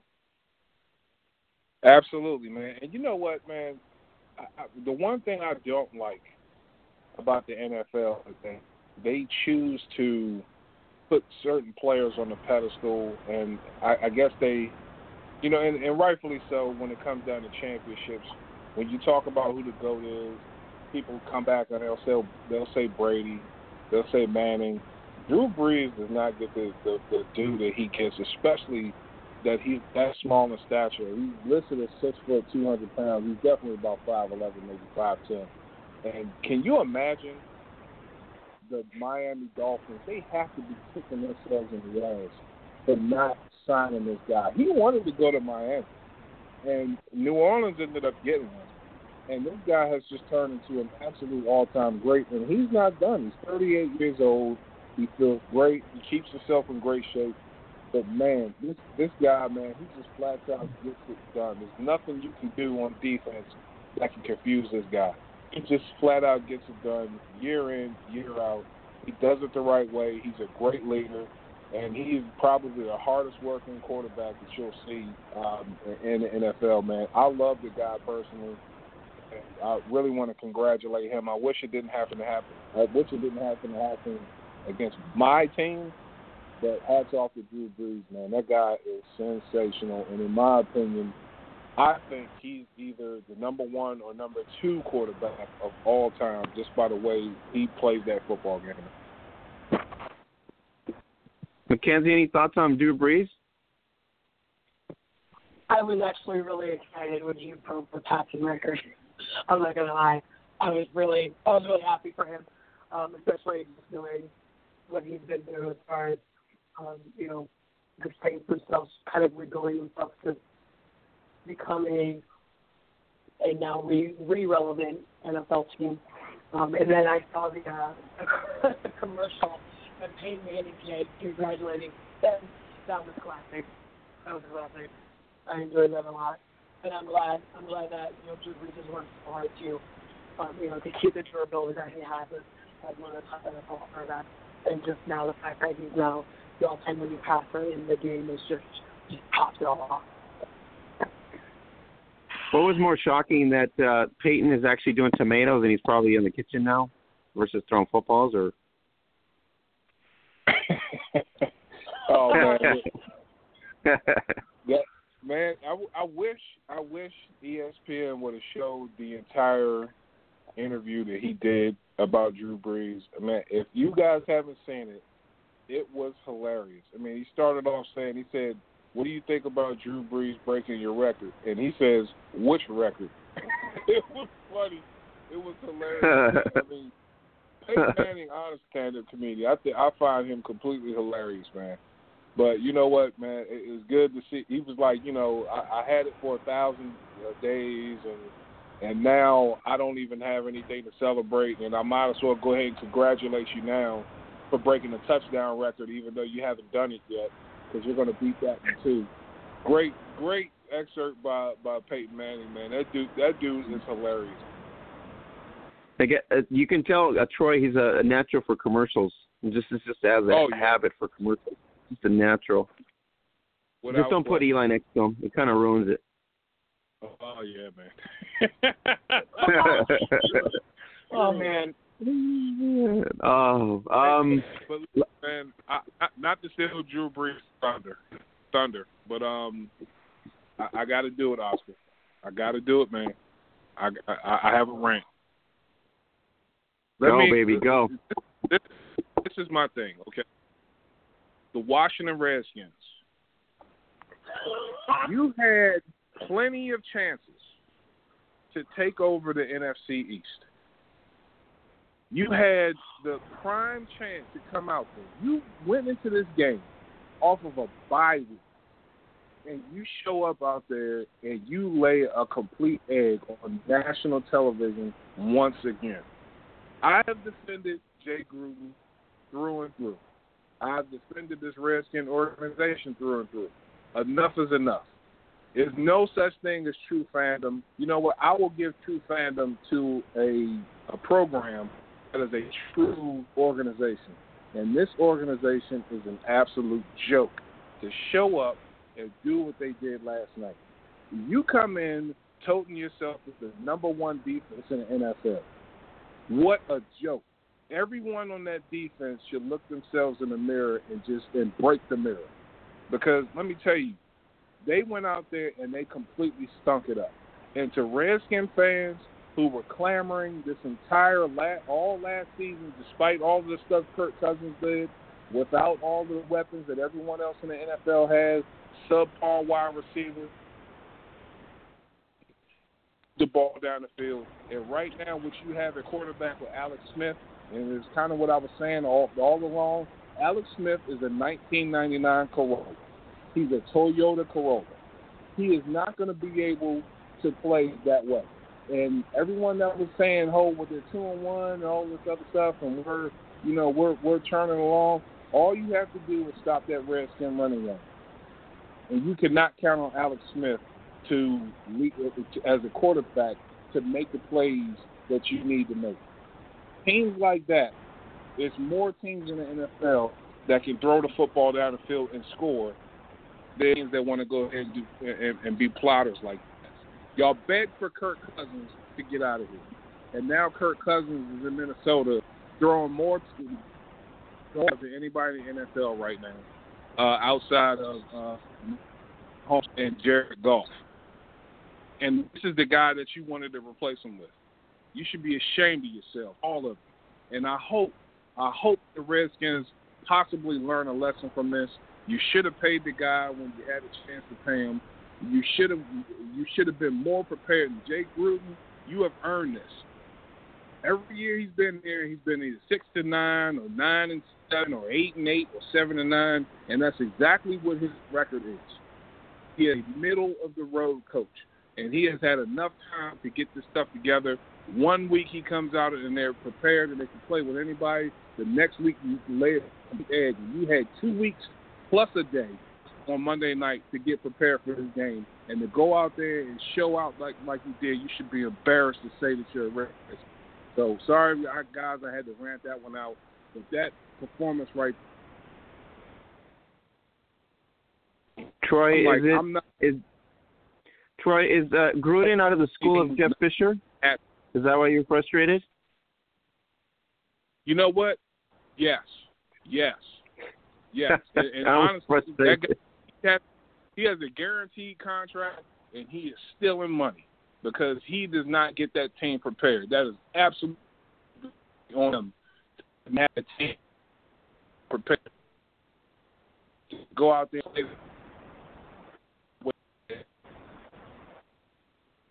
was just a joke, absolute joke. All right. So Troy, you were cutting it out, but we did get a joke, absolute a joke, as an exclamation mark. Oh yeah, that's what they are. They're right now. The Redskins are a joke. They had prime chances to take over the NFC East. Incessantly, all night. That was an embarrassment. They should throw that film away. If I were a coach, I would never want to see that film again, ever. Throw it away. Mackenzie, um, I don't know if you feel as strongly as Troy does about the Redskins, but he does. No, but I do have a rant of my own since we're ranting. Um, uh, and I know you know exactly where I'm going with this. Uh, the coaching of the Dallas Cowboys. Why? Are you talking about Jason Garrett? You're talking about Jason Garrett? Um, yeah, you mean the guy who uh, who punts on four and one when you have Ezekiel Elliott and Dak Prescott and Cole Beasley and Terrance Williams, you know, and Michael Gallup, who can all get one yard. If you can't get one yard, you should not play football. Period. I don't care who you are. That was probably the absolute worst coaching decision I've ever seen, and Jason Garrett has made plenty of them. That one right there pretty much did it for me. Like, I'm all on board for firing him, to it fully honest. I thought that he needs to be fired like 800 years ago. Um, he does not make very good in-game adjustments. He does not take risks.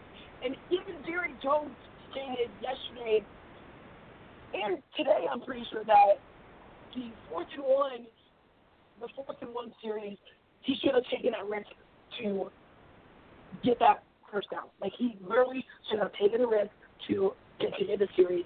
That could have done it. He could have. Uh, there's just there's a million different scenarios that could have came out into a positive result. Or he should have tested the kicker and made him kick the kick goal, which I fully believe he would have been able to make. I cannot stand Jason Garrett. I am just, I'm pretty much at my wit's end with him. I'm not even gonna lie. I'm completely, I'm completely, just, uh, I'm, I'm literally, I'm over. I'm over it. I'm over it. Like I just, uh, I I mean, and I can't really complain about the Cowboys' um, record right now because I mean, we're two and three, the Eagles are two and three, the Giants are one and four, and I don't really know what the Redskins' record is because I don't really pay attention to. Them. But I can't really complain because I figured we were going to start off slow. Um, actually, I knew we were going to start off slow, especially with Zeke not having played most of the season, and so trying to get some of that out um, you know, adding new, having new additions, having old additions, losing Jason Witten, um, losing Ben, and now not finding, not seeing who, you know, our number one, uh, you know, our number one wideout is. um, things to that effect. So I just at this point I would be willing to sign any petition to get rid of Jason Garrett and Scott Linehan for that matter. To be completely honest, he, needs to go still. Yeah, I'm, I think you guys are on the uh, this this uh, Jeff Fisher thing. You guys are really bad. I mean, you guys are your attitudes are so negative right now. It's just just not right. Look, I remember the look I remember the speech I that yeah no I remember the speech that Jeff Fisher gave me uh well what uh two years ago almost when he said hey that team over there is pretty good when he came up to the podium when he got his ass whooped by the Niners I was like that was my last straw for him it was like how do you say the team over there is really good just stupid Look, I my my overall hope for the Cowboys is that we just go eight and eight this season. To be honest, I don't even I don't even think we're going to smell the playoffs. I don't think we deserve to be in the playoffs if Jason Garrett keeps coaching the way he does. oh yeah There's no, I can't do it. There's just Yeah. They- I just I just can't get over the fact like why would you not go for it on fourth and one when it was like 41 seconds Hey, or something. Mackenzie uh Mackenzie McVay went on went for it on fourth and one just to let you know Yeah, yeah, I know, I know. Thank you.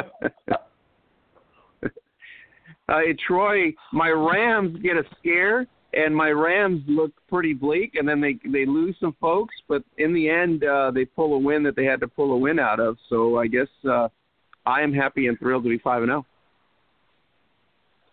zero. And listen, I'm so jealous, so jealous that you got Sean McVay. And I told you when y'all got that guy, I said he's a genius. He is a genius. He, he has come Where from did he the come from, Troy? Where did McVay come from? He was a he was a great offensive coordinator here. I mean, Kirk Cousins, he'll tell you, he was like, man, I solely give this guy responsible for my career because he is super smart. Anytime this guy, you can name a point in time in a game that was three years ago, he remembers the exact play call. You don't let a genius like that leave your building.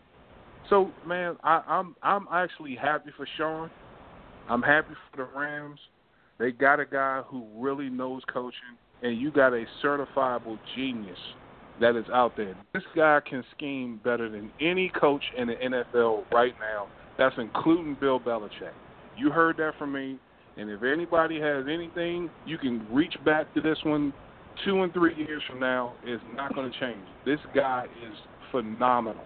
He is a phenomenal coach and I, I'm I'm so happy that he is getting the proper due that he because he deserves it. When we watched him here, the a lot of the talk on the radio from Chris Cooley, former Redskin player who was also a football savant, he was actually saying, you know what? I think the Redskins may be keeping the wrong guy. I like Jay Gruden. This is what Chris Cooley was saying. I like Jay Gruden. But let me tell you, Sean McVay is on a different level when it comes to coaching, when it comes to scheming, when it comes to understanding the football nuances. He is a genius. He is an absolute genius. So I'm happy to see this guy doing what he does. I'm rooting for Sean McVay. I'm not a Rams fan, but I'm rooting for Sean McVay. So, you know, I just like to see this guy do well.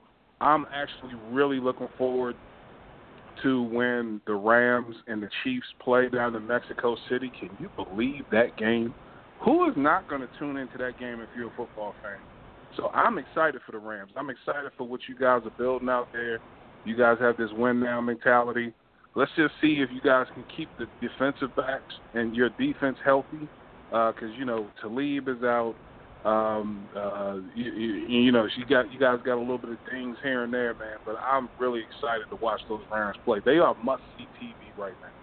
You know, and this is like Showtime uh, back again. What was it, the greatest show on turf back in the day? I don't know what you want to call it now, man, but you got to give these guys a moniker. Somebody has to come up with a moniker for that team because they are chopping right now. I love watching them play.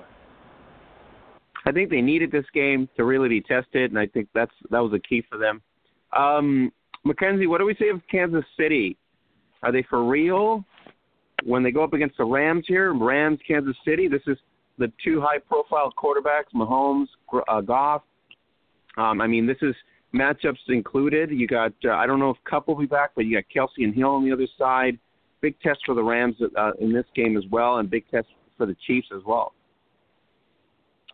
Um, you're not gonna like me for this, but uh, the Chiefs are for real. That's definitely a thing. And I'm also thinking they're going to beat your Rams by 14 points. I'm okay with that. I just we'll have to play the game. Once I get the result, maybe I'll cry. But no, um, I honestly, it's it's going to be a shootout, just just like any other big high profile game, especially because Pat Mahomes has been so hot for now five games straight. And it, almost to me, almost seems like he doesn't get touched. He, I don't think he's had a significant sack or a loss against him in well, as far as the NFL career, career is concerned. Um, Jared Goff, on the other hand, um, I think it's going to be interesting because he, you know, Jared Goff has been in the league for years. He, um, and the Rams have slowly um, built their name up to what they are now, where you have, you know, kind of like the hot freshman phenom of the school or the hot freshman phenom of, um, you know, the league going off against a little bit of a seasoned veteran um, so it's going to be a good matchup. There's going to be a lot of passes from a lot of people, a lot of misses. Um, there's going to be a lot of it's going to be a lot of like fourth and one, third and eight um, series like that. So it's going to be interesting to watch um, who, who really comes out on top. And honestly, in this game might even go into overtime. To me, yeah, I think it's going to go into overtime. Um, if it doesn't, if the uh, Chiefs don't pull out on top uh, on that 14 point that I have, it, it may go into overtime. Troy, what's going to be a matchup we got to watch for this week? What's uh, the key ma- one of the key games? Obviously, not the Redskin game, okay? Because you've already alluded to how that's going. All right, um, let's go. Let me pull up my schedule real quick. Sorry about that. Um, let's go here. All right, so week six matchups. I'm looking forward to Jacksonville, Dallas. And the reason why I want to see that is because Dallas right now they're on they're struggling on offense. They're trying to figure out how they're going to move the ball, um, but they do have Ezekiel Elliott. I want to see how they're going to move Zeke, how they're going to use Zeke, and and also are they going to be able to move Dak out of the pocket against the Jacksonville defense? Jacksonville's defense is about as fast as it gets. They are scary. But listen, a lot of weaknesses were showed against their Kansas City uh, offense. Now, Mahomes is a once in a lifetime talent. Tyreek Hill, once in a lifetime talent. But in Tyreek Hill, you know, they, they do have a little bit of that in Dallas with Tavon Austin. If some team can please figure out how to use this kid, I think and I think that will be uh, I think that would bode well for them you know. And I also want to see this Kansas City New game. This is Mahomes against Tom Brady, the new goat, from what everybody wants to say, against the actual goat. Man, is that going to be a matchup or what? I mean, I just want to see, and, and this is going to be in Foxborough. It's going to be national televised, eight o'clock game. This is the stage that Mahomes needs to be on. This is his coming out party this is going to be big on him because they're going to put this on him. How is Belichick going to scheme for this kid? Because the one thing that people, you know, of course, in the beginning of the season, New England looked like they're struggling on defense. New England has now become a top ten defense, and so they've got it figured out. Are they going to be able to cover on that back end? Because that's the struggle that they're having at, at the uh, uh, the defensive back positions, and they're not able to generate a pass rush also. So how is Belichick going to scheme for this kid? I can't wait to see the chess matchup between he and Andy Reid. I'm definitely tuning in for that one. This is going to be a great matchup. So those are the two matchups that I definitely want to see. Mackenzie, what's your two top matchups that we got to watch besides your Cowboys? um, I mean, so I guess it's only just one. Then doesn't have to be your Rams versus the Kansas City Chiefs. I I can't really pick another game other than those like Cowboys and the Rams game. I I mean You have They're taking on Broncos. This, they're taking on the Broncos this week. It's going to be a tough battle for them at Mile uh, Mile High. Uh, I think that's Oh, gonna be yeah. key. Um, so, uh, you know what, Mackenzie? What do you say of? Why don't we talk about this? Why? What do we talk about the um, the big matchup that you're going to have going on? It's this week. It's Eagles Giants. Um, it's like are they are the Eagles playing down or the Giants up and coming? I mean, it looks like these two. This is going to be a pretty good game on Thursday, I think, in terms of NFC East matchup. Um, hmm. so you're of my complete honesty, man. As much as I don't want to admit it, now that the Giants have gotten rid of Ereck Flowers, now that they've gotten rid of Ereck Flowers, I feel like the Giants are going to be able to do more with their offense because Ereck Flowers alone. Uh, everybody, everybody that watches football knows that or has heard that Ereck Flowers is not a very good offensive tackle. He's not. They had him on uh, on Eli's blind side last year, didn't work. Had him on uh, his strength side this year, didn't work. So they they had, they had to essentially get rid of him, and now that they've waived him uh, you know, off the team, who's off of the active roster, I feel like now whoever they put in their place, they're going to be able to mold it to what they need as far as protection for Eli and to open up those holes for Saquon and everybody else um, to get the job done. So I know I'm also expecting Saquon to have a huge breakout game sometime soon. I'm kind of hoping it's Thursday because I feel like the Giants team morale overall needs that. Um, mainly for Eli's confidence building for his own confidence being one of the star rookies in the league now and being a starter at that. Oh, So I uh, get it, Oscar. and it. Yeah. Yeah, I, I got Go one ahead, Tori. more for you, man. And I can't Sure. believe I this off my list. I cannot believe I did this. You have Pittsburgh going into Cincinnati. Man, listen, Vontaze Burfict is back. Those two teams don't like each other. Pittsburgh is coming off that big win against Atlanta. They're looking to try to build off of that. Cincinnati has been rolling this season, and they're surprising a lot of people this is really going to be a big tilt for these for both of these teams because this is a division matchup.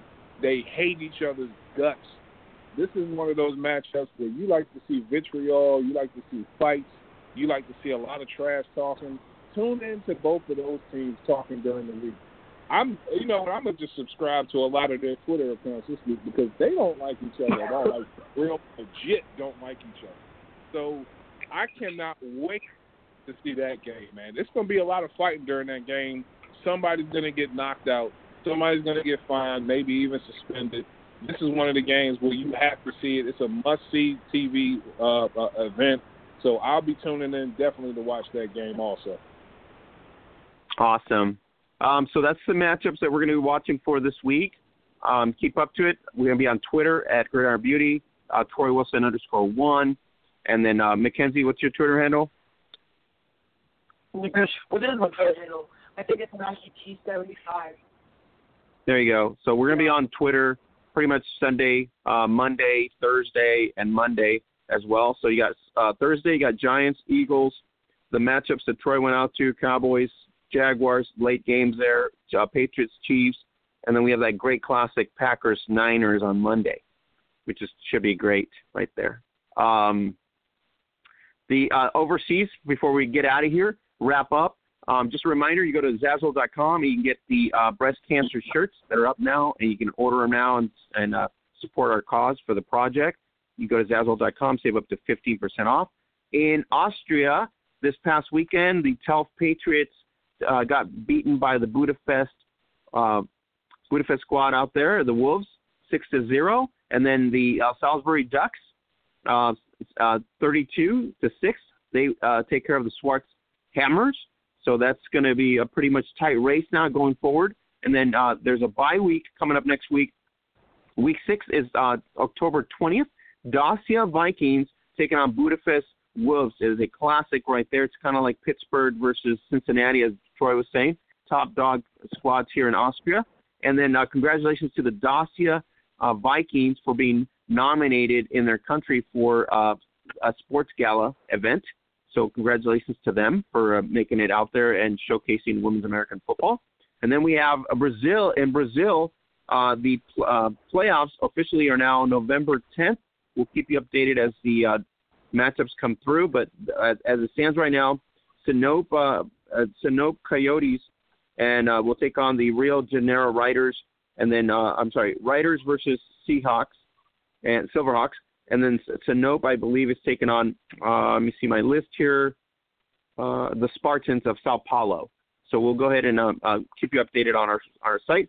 And then the inaugural uh, Costa Rica Women's American Football kickoff this past week, and it was the uh, Goddesses uh, take uh, the Goddesses uh, versus. Uh, let me get my notes here, if I'm correct.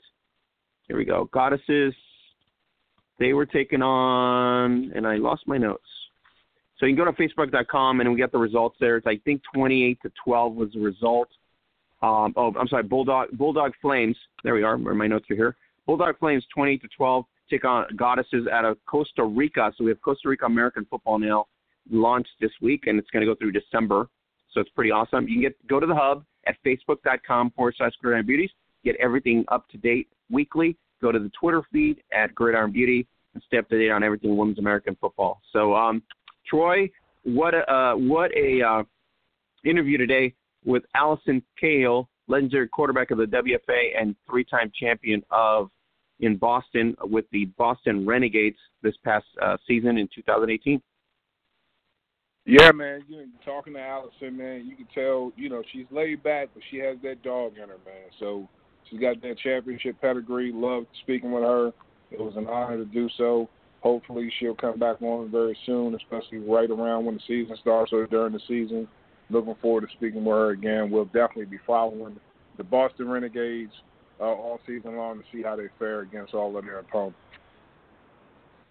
And congratulations to the uh, Finnish team, the national women's Finnish team, who was playing at uh, in the tournament, which is the Viking Line uh, Bowl three, defeated the Swedish team 21 to 20. Congratulations there. Go to our Instagram gallery right now and check out the uh, Rovani North women uh, on our Instagram gallery, gallery. So check it out. But congratulations to Team Finland defeating Team Sweden. You can get the actual game highlight and the full game at facebook.com forward slash gridiron beauties. So, Mackenzie, Troy, great show today. Look forward to NFL weekend. We'll be tweeting about that out there and keeping tabs on it. And uh, we're going for win number six, six and zero oh for the Rams. Uh, Troy's gonna try to get his uh, Redskins to rebound here this coming week against the Panthers, and then uh, obviously Mackenzie's Cowboys uh, where are you at, Mackenzie? You oh Jaguars. That's where it's at. So we're we're looking forward to the yeah, three matchups. Figure out. Tough yeah, match. And, and to be honest, I'm I, I'm nervous about that game. I'm not even going to sit here and lie. Well, we can't say go Blake Bortles, but go Jason Garrett. That's what we can say. No, yeah, go home, Jason Garrett. I hope they sign Jason Garrett to a 20-year coaching deal. I hope they don't. I Whoa. really. I really hope Jerry Jones. Don't get her started now because she's going to be on. She's going to be on video uh, the whole three hours. I will. I will. I'm serious. So I gotta mess with her. All right. Mackenzie Brooks and uh, Troy Wilson, Oscar Lopez, and we'll catch you here next week for the absent uh, Louise Bean, Tracy Brick, and Holly Custis. Catch you here next week for the Grand Blitz right here on BlogtalkRadio. Ultimate uh, tune in, tune in app, and don't forget to subscribe to us on Apple Podcasts. Have a great night, everybody.